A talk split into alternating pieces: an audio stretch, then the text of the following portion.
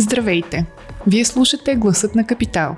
Седмичен подкаст, в който журналистите от Капитал разказват най-интересните истории от седмицата в дълбочина, с контекст и анализ. В него търсим и мнения от експерти в сферата на политиката, економиката и бизнеса за важните въпроси на нашето време. Здравейте! Вие слушате Гласът на Капитал и чувате мен, Сирма Пенкова. Интересно нещо са изборите. От началото на март, в рамките на предизборните си кампании, партиите къде е усилено, къде не толкова, напомниха за себе си през реклами, участие в медийни дебати, билбордове, публикации в социалните мрежи. Червената нишка в комуникацията на всички тях ни беше добре позната. Народът решава, той знае най-добре. С две думи, гласоподавателите бяхме обсипвани с комплименти за разликата от опонентите на партиите. В неделя след края на изборния ден това рязко се промени и мълчание обзе партиите и така в продължение на цели три дни. И ако приемем мълчанието като печелене на време, за да обмислят добре следващия си ход в името на народа, разбира се, то от сега би ми било интересно да разгледаме в дълбочина онзи един месец, в който всички говореха какви бяха предизборните кампании на партиите, резултатите им от тях и имаха ли комуникационна стратегия кандидатите. Ще си говорим с рекламиста, комуникатор и съосновател на агенцията The Smart, Радослав Бимбов. Здравей и добре дошъл. Много ми е драго, че съм тук. Ще си говорим на ти, защото според мен, ако минем на вие, ще се объркаме повече, така че даваме на ти. А, тази година като страничен наблюдател поредните избори ми направи впечатление, че а, някак си партиите като че ли не си даваха много зор по време на кампаниите им. Не знам дали защото смятаха, че резултатът е по-скоро предизвестен от тези избори или защото искат да вложат повече усилия в местните такива, но изобщо не видях някой да си дава много зор. А, на теб как ти се сториха а, кампаниите им предизборните и смяташ ли, че те са огледало на резултатите от изборите? Първото, което трябва да кажем, че в наши дни комуникацията отдавна вече не е монолог. Тоест това, което беше преди една комуникационна кампания, била за избори или за търговски продукт или услуга, преди беше монолог. Говори телевизионния екран, говори билборда, сега все повече е ясно, че потребителите имат желание да, така да общуват с а, продукта, който се опитва да им се продаде. В случая политиците се опитваха да продадат себе си. Затова мисля, че те отделиха много повече сили, съответно и средства в това да общуват по някакъв начин с а, потенциалните си избиратели. Това може да се види и посредствата, които се похарчили социалните мрежи, където се вижда, че доста сериозни суми са инвестирали. И то не просто в Фейсбук реклама, ами в е, съставянето на някакви платформи, в които да се говори, платформи, които да обслужват е, самите избори или процеси около изборите. Някои от партиите инвестираха много пари в провеждането на референдуми, което също е част от предизборната кампания.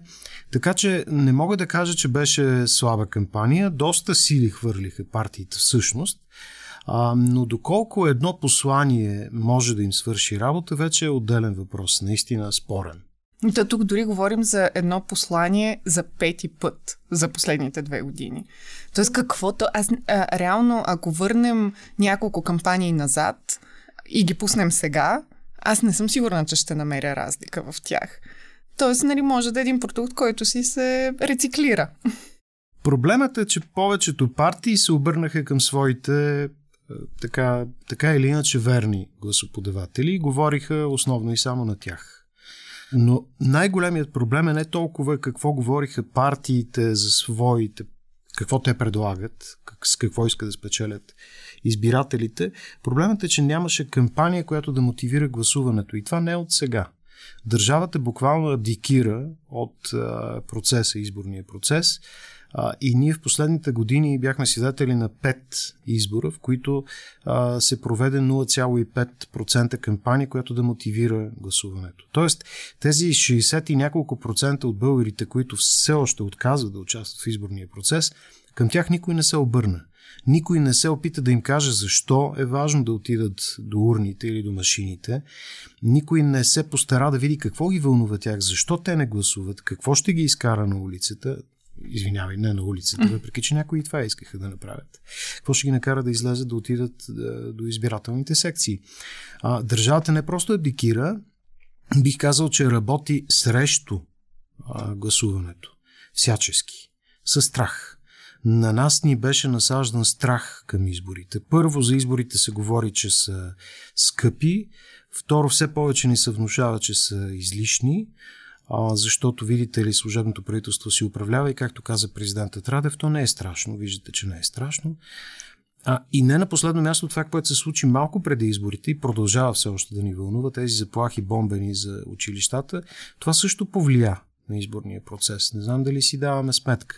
А, премиерът Донев а, излезе няколко дни преди изборите и без никой да го е карал, започна да обяснява как няма нищо страшно и няма да е страшно в изборните секции. Кой изобщо е говорил, че ще е страшно?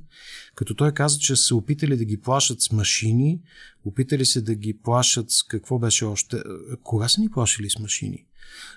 Виждаш ли за какво говорим? Цялостното отношение на държавния апарат е да не мотивират хората да гласуват и по възможност да ограничат гласоподаването, което естествено резултира в това, че основно хората, които отидоха да гласуват, са така наречената твърда аудитория на партиите. Ти точно това казваш, да тръгнем от там, казваш, че партиите са говорили на техните сигурни избиратели. Но а, нали, по моите разбирания, всъщност, когато някой се опитва да спечели повече избиратели, т.е. първо, вероятно, трябва да говори на тези, които не са решили за кого да гласуват и да, да се опита да убеди тях да гласуват за конкретната партия. Второ, на последващо и нали, по-трудно ниво е някой, който вече е решил да гласува за някоя партия, да го разобедиш и да гласува за теб. И в този смисъл на теб от всичките тия ходения на избори, случвало ли ти се някой да успее да те убеди или разобеди да те убеди в своя, в своя полза, да ти промени изобщо решението за това, за кого да гласуваш? Да ти вслушал ли се някакси цялата тази комуникация, успя ли някой да ти повлияе на тебе? Повлия в негативен аспект. А, разочаровах се от а, някои а, политически формации, изплаших се от други, защото в тези избори аз за първ път видях толкова разпиштолен език на омразата. Това до сега сме го нямали. Страхът е така един от начините да мотивираш и той беше използван успешно от множество партии, но този път се включи и омразата. Омраза на много нива. Омраза към различните, омраза към в случая говорим за омраза към настоящето, омраза за решенията, които сме взели като държава, като нация, да бъдем част от една модерна Европа, омраза към конкурентите, продължава да се търкаля по студията един политически лидер, който никъде не бива спиран да обижда по възможно най-бруталния начин своите опоненти. И, и цяла, цялото това усещане, нагнетяване на омразата дойде малко в повече за мен на тези избори и ме притеснява, че медиите не правят нищо да го възпрат, а би трябвало. И а, резултатът е, че вече това се превърна в норма вече е нормално да излезе, примерно, един партиен лидер и да, да каже, че се борят срещу джендерите.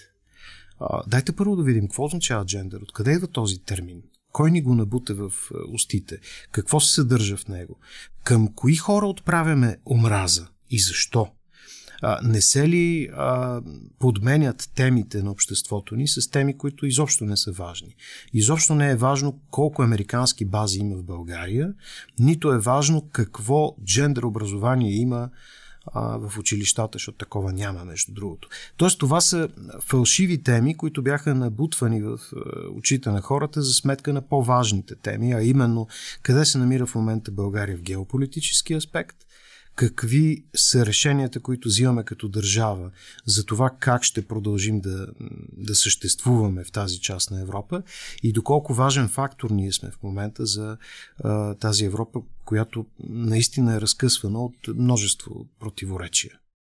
Добре, според теб хората, ако, ако им се говори по такъв начин, ако с, към тях се комуникира за това къде е България в Европа, къде е България по света, това би ли могло да повлияе на единица човек?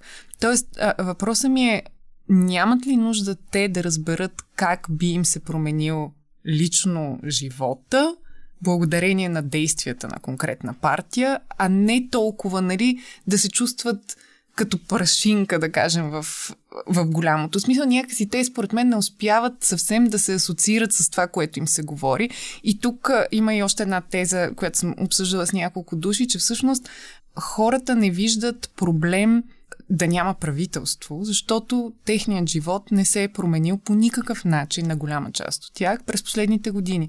Тоест, нали, те отиват на работа на училище, всичко си върви и някъде там отстрани е темата за това, къде е България, какво е правителството, защо го няма. Виж, за съжаление, последните две години минахме през много тежки турбуленции като общество. Не само ние, целият свят премина. Това, което ни се случи а, с и около пандемията, се отрази много.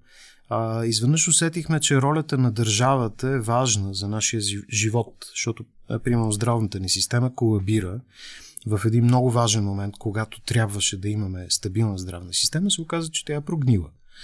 И а, ние имахме доста притеснителна реакция към пандемията в здравно отношение.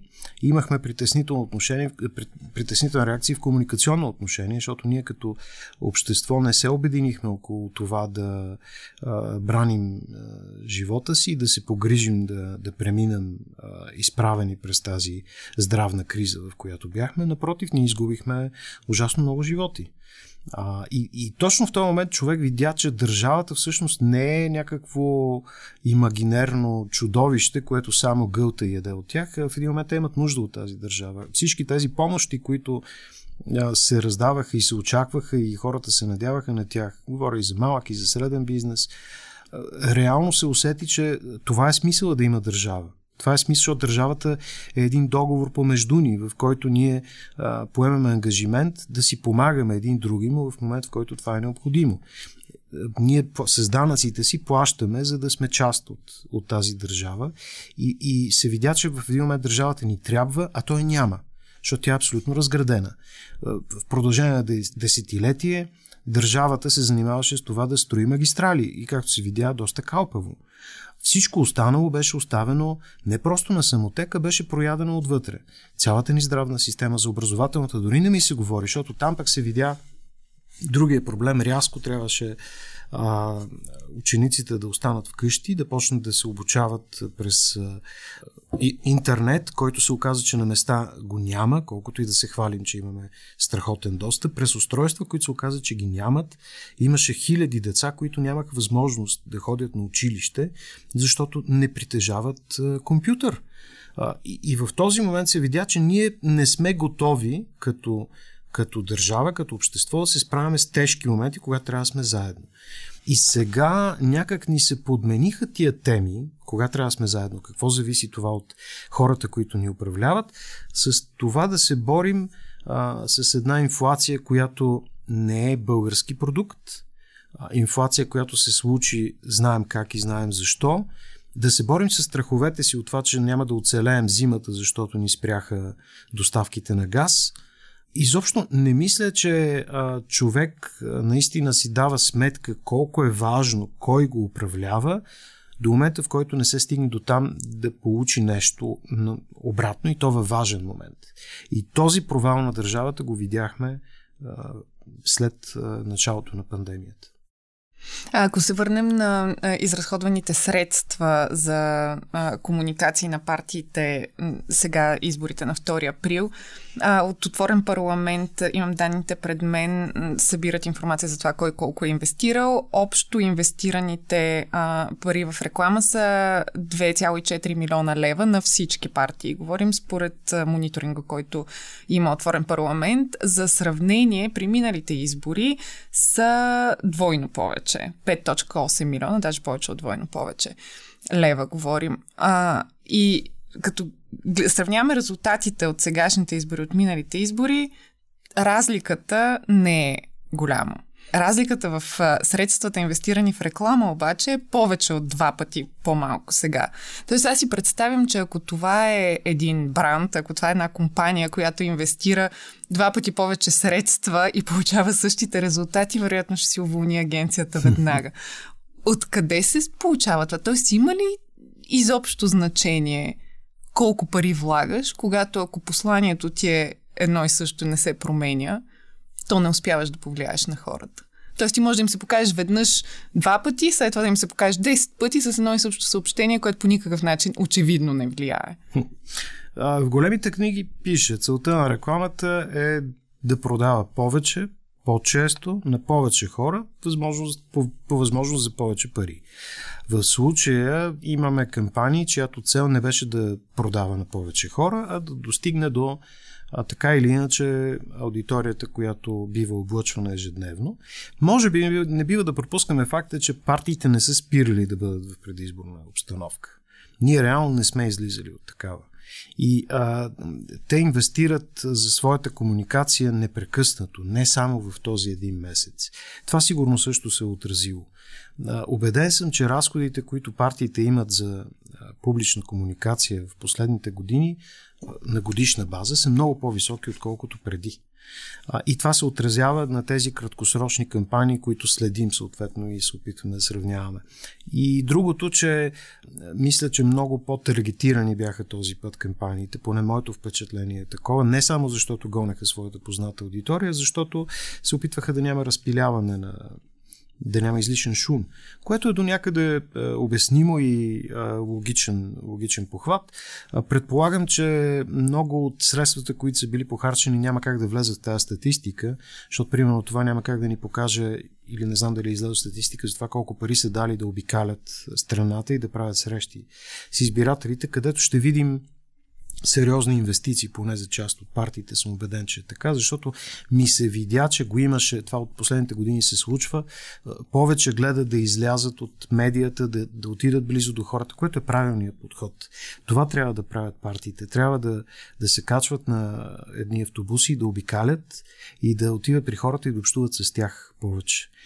Но нека да търсиме хората, които не са дошли специално на нашата среща, т.е. които са потенциални наши избиратели. Да видим как може хората, които казват всички са маскари, да бъдат обърнати. Да видим как тези 108 хиляди, ако не се лъжа, които са отишли и са гласували не подкрепям никого, а, да видим как да приобщим тези хора към изборния процес.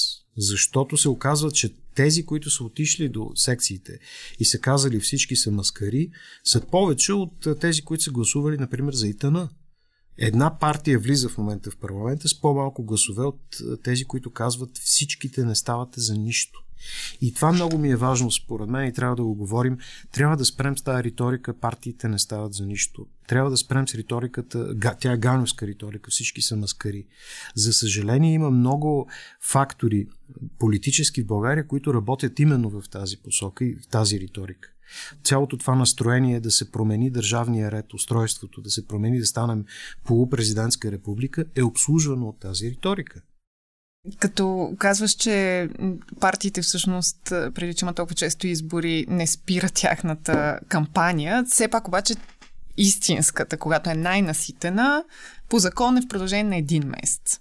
А, достатъчно ли е според теб един месец, за да успееш да убедиш някого, който или не е решил за кого да гласува, или не иска да гласува, или пък да го разобедиш спрямо избора му. Един месец достатъчно ли е за това? И като търсих, сега ще дам малко крайен пример, естествено, с щатите, където там кампаниите са им, това е цяла наука и може би граничи с мания дори, но четох един текст в The Atlantic и ставаше въпрос за кампанията на Тед Круз, който през март 2015 година казва, че ще се кандидатира за президент и изборите, които са след година и повече от година, година и половина близо. От изданието бяха преброили, че са 597 дни кампания на този човек и бяха дали за пример, че ако в началото на кампанията ти се е родило дете, то в края на кампанията ще бъде вече подрастващо такова.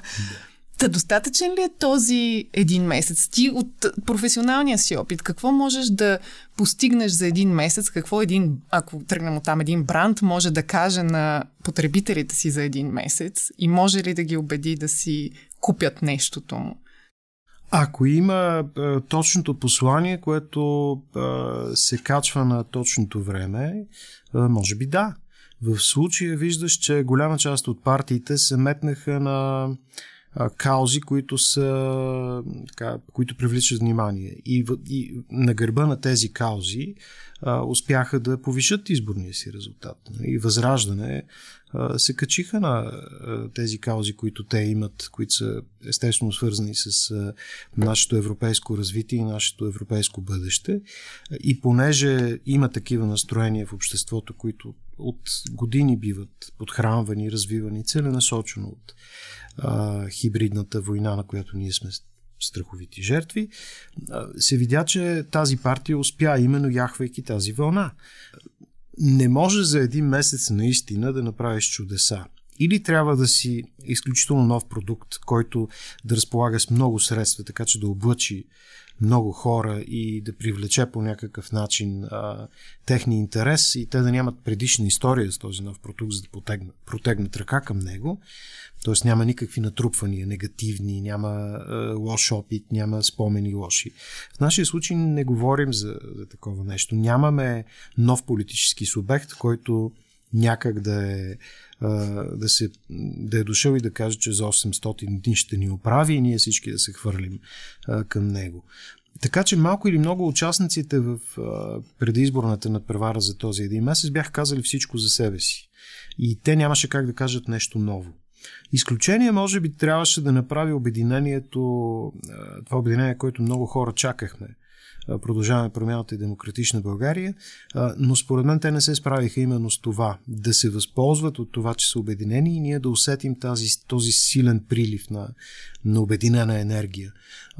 Обединиха се много късно, и за това така се случи. В този един месец не можеш да покажеш наистина нещо толкова ново и голямо, като това, което те се опитаха да направят. Нямаше как да стане. Та, аз го трябва да бъда честна за този случай конкретно, моето усещане, да кажем, беше ми много любопитно да разглеждам билбордовете по улицата, които не знам дали беше изключение тази кампания, но на мен ми се сториха страшно много. Не, винаги се толкова. Добре, значи просто сега ми е правило много голямо впечатление. Та, всичките билбордове, включително и техните като обединение, горе-долу концепцията им беше една и съща. Имаш билборд, на една втора от него е лицето, което се опитва да ти каже нещо, на другата една втора са разделе, е разделена между името на партията и номера на бюлетината. Mm-hmm. Да, в този смисъл това, което направиха Продължаваме промяната и Демократична България, беше просто да сложат малко повече хора в единия ъгъл на билборда и да сложат две лога на партии. Тоест, точно това, за което ти говориш, нали, усещането за обединение отвъд повечето хора на снимката, може би не успя да се Виж, трудно е, когато се обединяваш и имаш толкова много знакови лица и от двете формации. Двете формации пък вътре в себе си са още по-раздробени и имаш много лидери. Имаш много а, качествени хора, които трябва да използваш. И е много трудно.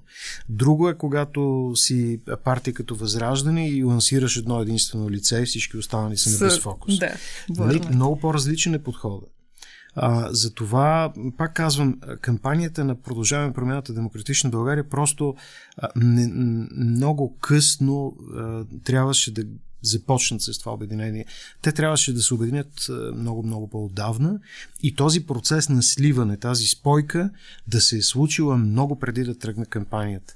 А, искрено се надявам това обединение да се справи с следващите избори, защото България има нужда от подобни хора, които са обединени от, от тази идея. Защото, примерно, обединението ГЕРБ СДС, то е изкуствено обединение. СДС са някаква, Те са просто дума на, в... на ревера, да. което се опитва да говори към една определена аудитория, която все още изпитва някаква носталгия към... Аз би трябвало да съм един от тези хора, защото съм отрасъл с СДС. А, та, та просто когато е толкова изкуствена притурката, е по-лесно да, да сложиш на реверчето. Но в случая с ПП и ДБ, там а, трябваше да се намери много труден баланс и за един месец това наистина няма как да се случи. А сега пак ще дам два примера с щатите пак с този дисклеймър, че знам, че там това е наука и нали, ужасно много усилия и, и а, средства хвърлят в това. Но така, двата примера, понеже вчера може би отделих един час за да гледам кампании на а, американски президенти, ще започна с тази, която е може би най-популярната, кампанията Маргаритката от 64-та, която показана само веднъж по националната телевизия, а, с която Линдън Джонсън а, показва основната разлика с опонента си тогава Бари Голдуотър, а, като опонента му е представен като привърженик на ядрената война. Тоест тази кампания е по-скоро да покажеш слабостите или лошите страни на своя опонент. Друга кампания обаче, която е първата изобщо, която се излъчва по телевизията а, за Дуайт Айзенхауер, която е I Like Ike, и а, е създадена от Disney Studios и тя накратко представлява анимиран клип, в който се пее песничката Ike for President, I like Ike, You like Ike, Everybody likes Ike. И за тази конкретна а, кампания, тази реклама а, по телевизията има цял написан анализ защо тя е работеща. Като започнем от там, че първо е позитивна. Второ, а посланието на думата президент не натежава след а, прякора му. Лежерният текст, в който изкарва на преден план човека, а не политика. Изобщо, включително колко бита има в минута, за да може да бъде слушаема и приятна за хората. И тук говорим за... Това се случва преди толкова много време, през 70 години. А, говорим за някой, който е седнал и е мислил целенасочено какво да направи до най-малкия детайл. Защо тук в България, 70 години по-късно, при всичката технология на света, която знаем, такова нещо не се случва и не се прави?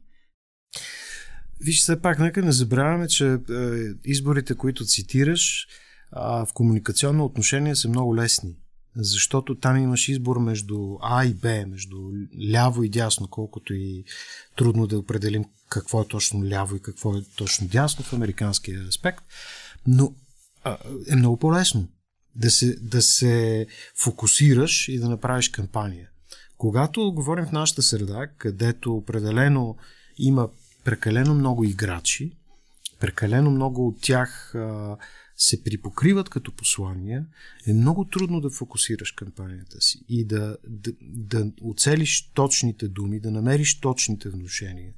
А, така че аз не мога да виня много колегите, които се занимават с тия кампании. Веднага бързам да кажа, че аз никога не съм правил политически кампании в България. Правил съм една кампания за изборите, за гласуването на изборите на българите извън България. Имаш право на България.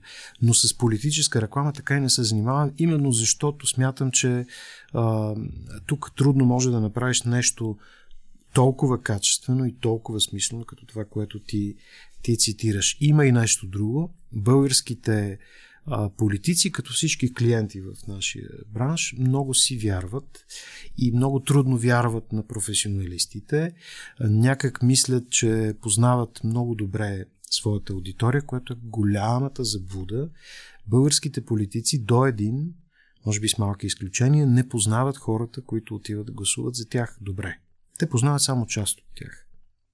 И трябва да отделят повече усилия преди кампаниите, още през годината да, да се опитват да, да, да вникват а, малко по-дълбоко в социологически си проучвания, да не ги гледат просто като цифри, като суха дата а, и да осъзнават кои са техните хора, кои хора биха искали да привлекат. И това, което липсва на българските политици е смелост в кампаниите. Особено в последните години забелязвам, че смелост липсва. Ако има смелост, тя, тя е а, крайна, тя е арогантна, тя е отвъд а, добрия тон, отвъд, а, ни вече говорих за езика на омразата. Не говоря за тази смелост. Говоря за това да а, се осмелиш, да кажеш нещо по-категорично, осъзнавайки, че можеш да изгубиш част от аудиторията си.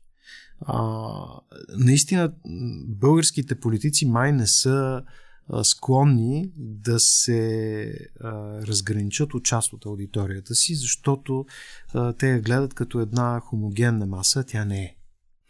В този смисъл не само смели бих казала, а и включително аз не виждам никаква креативност в, в тези кампании. Ако отново се върна на въпросните билбордове, ами при положение, че те изглеждат всички по един и същ начин, пак крайност, но представи си хипотетичен пример, в който една партия решава да има супер цветен билборд с хора, които не знам, жонглират или нали, абсолютно крайен пример, но нещо с което тотално се различава. При всички положения това точно защото е толкова е лесно да се разграничиш, когато всичко е еднакво. Тоест на тебе не ти трябва нещо гениално. Ти трябва да направиш просто една стъпка повече или да си наистина малко по-креативен, малко по-смел, за да можеш да изпъкнеш на фона на абсолютно еднаквите и визии, и послания и всичко.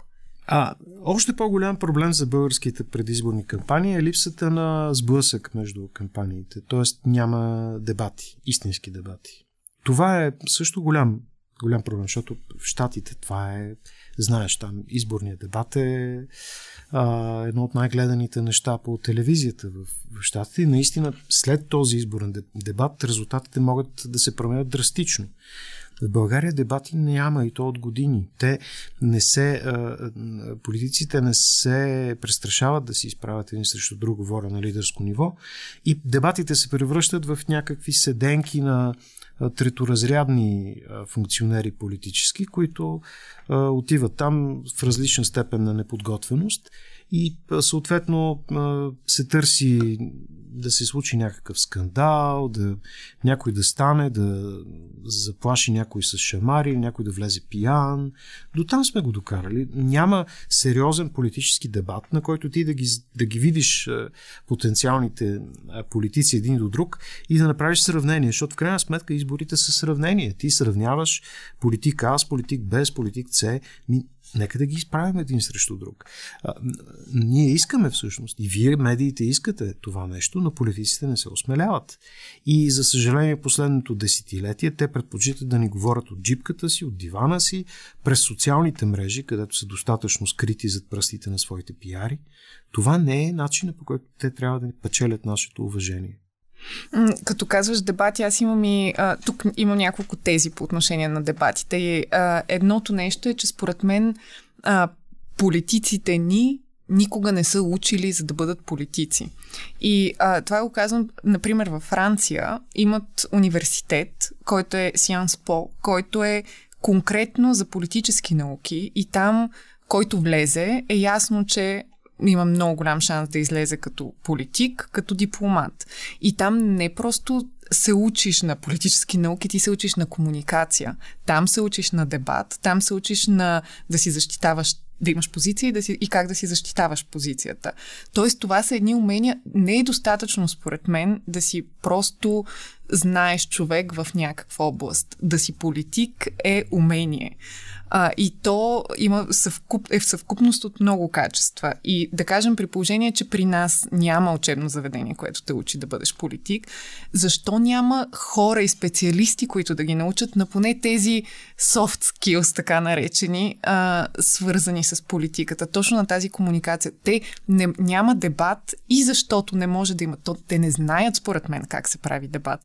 Проблем е още по-дълбок. Ти си абсолютно права, че тук липсват професионални политици. Истината е, че във всяка партия, сигурно без нито едно изключение, в ешелоните под лидерските ешелони съществуват хора, които а, имат подобно образование.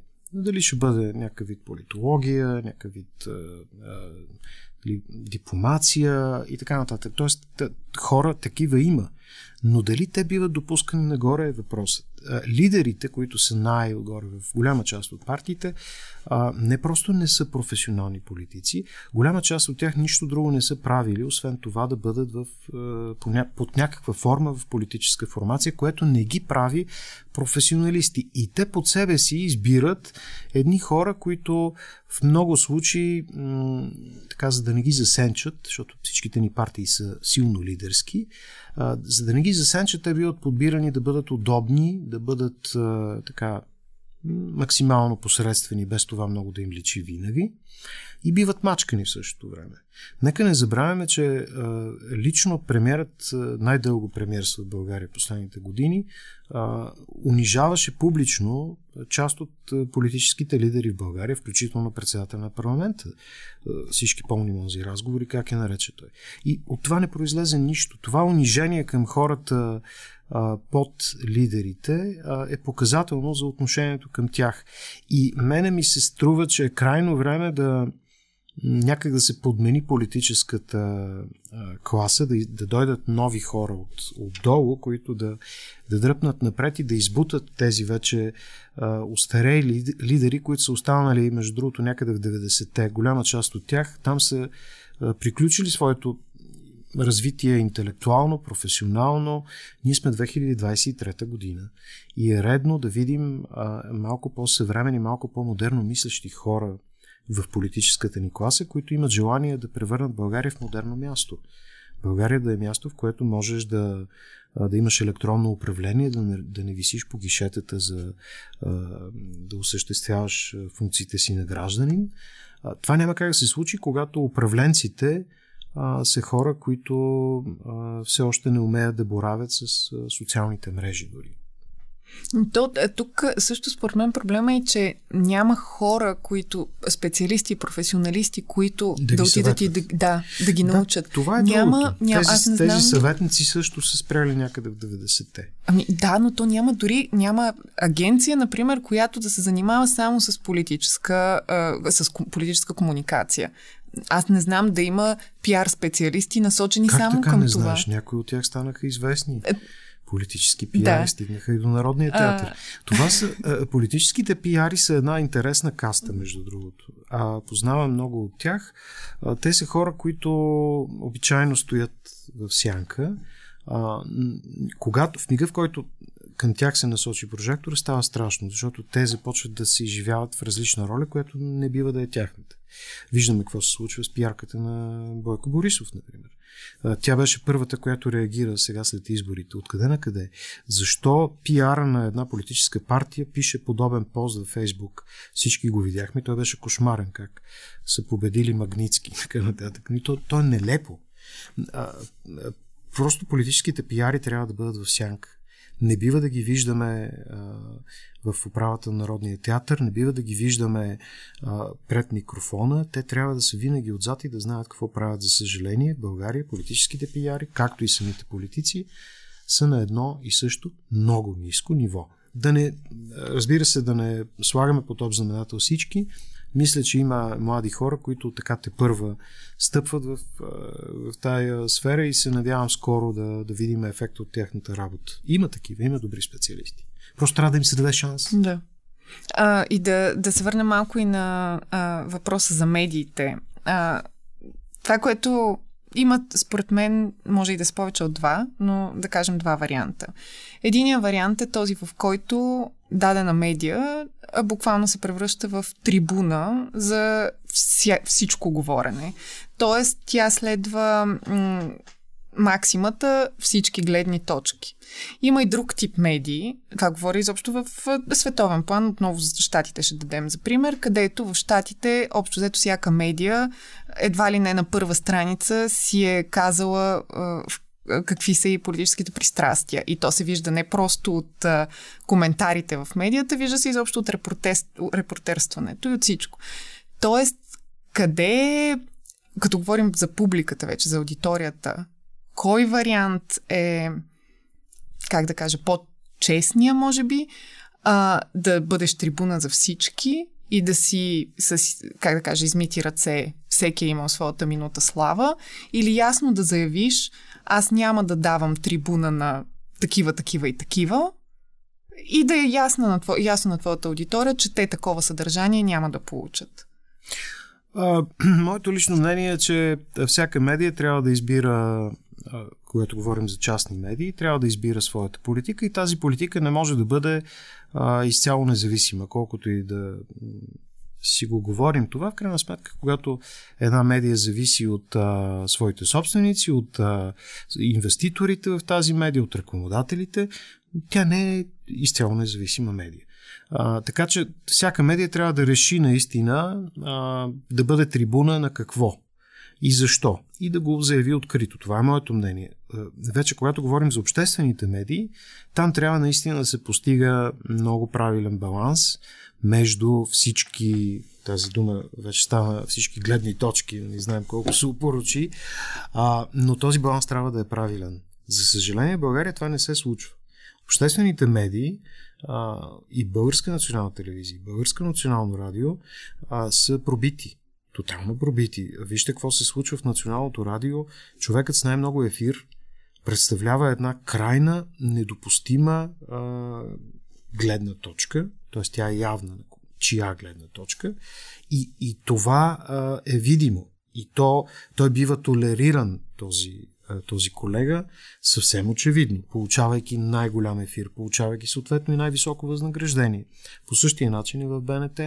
И оттам вече тръгва проблема. Когато нямаш истински независими, каквито трябва да бъдат обществените медии, и нямаш едни откровени частни медии, които да имат своята позиция. Това е позицията на тази медия и тя отстоява, защото, разбира се, давайки основания, ще го прави. Имаш една обща мъгла, в която всеки се опитва да се прави на независим, а никой не е. Всеки се опитва да балансира, без да е възможно това. И тук, а, нали, малка скоба, но а, пълно, не знам, за мен безумие в 21 век това, което се случва с телевизиите, когато заснемат политиците, които отиват да гласуват и след това им се задава въпроса, а вие за какво гласувахте? това е абсолютна загуба на ефир, а, ако, ако ме питат мен, но е нещо, което м- се случва всеки път при избори. Това е някакво негласно съглашение между медиите и пиарите на политиците, защото пиарите са подготвили някаква красива реч, която всеки политик трябва да каже как е гласувал за своето, не своето, а благото на народа. И Естествено. Така, да, да, покаже своите качества по този начин. А, и за финал пак се връщам на американските президенти. Очевидно това е моята червена нишка по времето на целия ни разговор. Та няма как да минем без цитат. И пак ще се върна на Дуайт Айзенхауър, който през 50-те години в своя реч казва – аз имам два вида проблеми спешни и важни. Спешните не са никога важни, а важните не са никога спешни. И в този смисъл невъзможността за съставяне на правителство спешен или важен проблем е за България. Страшен, по-скоро. Аз намирам за страшно това, че ние продължаваме да се оставаме в лапите на служебно управление защото това служебно управление не е такова, каквото трябва да бъде за мен. Служебното управление е авариен режим на държавата. Тя е сложена на трупчета и в този момент се поддържат само системите, най-важните системи. Последните години се оказва, че ние сме по-често управлявани от служебно управление, отколкото от редовно. И най-големият проблем е, че докато управлява това служебно управление, реално то управлява абсолютно неконтролируемо. Няма парламент. Трябва да се промени тук Конституцията и трябва, докато а, има служебно управление, да не е разпуснат парламента, защото това е, е изконно важно за една парламентарна демокрация. Трябва да има контрол над служебното управление. Вижте последните знаци. Министърът на енергетиката, служебният министр на енергетиката, правеше план 25 годишен план за, економик, за енергетиката на България.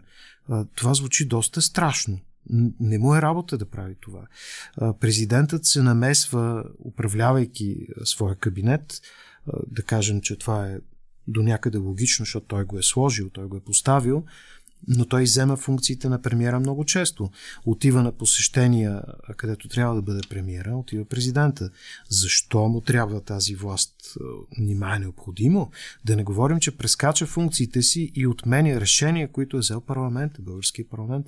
Ние в момента сме изправени пред страшен проблем, ако наистина няма редовно управление. моето огромно опасение е, че не виждам как ще се формира редовно управление в момента и ще бъдем оставени в лапите на Кремъл, защото а, ние в момента през служебното правителство и през президента Радев, това е мое мнение, разбира се, не искам да ангажирам никой с, с това мнение, но а, ние изпълняваме а, едни дълбоки интереси на, на Кремъл в момента. Важно е да имаме редовно управление. Може би са много тежки решенията, които политиците трябва да вземат. За съжаление, това, което видяхме като първа реакция от страна на ГЕРБ, естествено в лицето на Бойко Борисов, малко предопределя да не се случи редовно управление, защото той в своето изявление от вчера или онзи ден вече се бъркам, в първи момент каза, че ще очаква т.е. ще подходят към партиите, с които имат ясна евроатлантическа насока и имат сходни мнения за еврозоната Шенген Украина.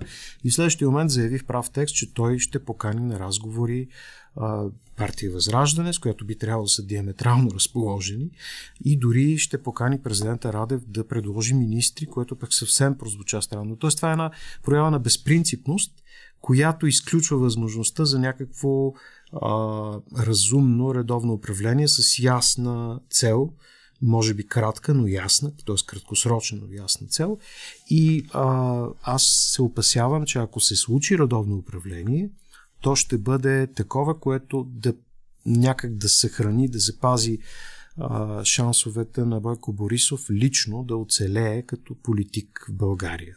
Тоест, залогът за всичко се оказва той. Крайна сметка, народът, това сме всички ние, аз, ти, ние сме народът. Ние сме хора, които плащаме данъци, за да сме част от тази държава. Тук отглеждаме децата си, тук а, отиваме да търсим здравна помощ и трябва тази държава да функционира нормално. Това са нали, основно, основополагащите неща, но в момента, в който се намираме, момент в който Русия е започнала война на прага ни буквално, защото едно малко море ни дели от тази война и Русия се опитва да сложи на карта цялото бъдеще на Европа и съществуването на Европа и ще използва всички възможни начини да изпълнява своите цели, дори и през така видимо малки, незначителни в голямата игра с обекти като България. Благодаря ти, Радо, за този разговор. Беше ми много приятно. Не също. Ако този епизод ви е харесал и искате да слушате новите епизоди веднага, щом излязат, абонирайте се за гласът на Капитал в Apple Podcasts, Google Podcasts или Spotify. Обратна връзка може да ми изпращате на podcast.capital.bg или в познатите ви профили на Капитал в Facebook и Twitter. Музиката, която чувате в този подкаст е написана от композитора Петър Дундаков специално за Капитал. Аз съм Сигма Пенкова, а епизодът монтира Тихомир Колев.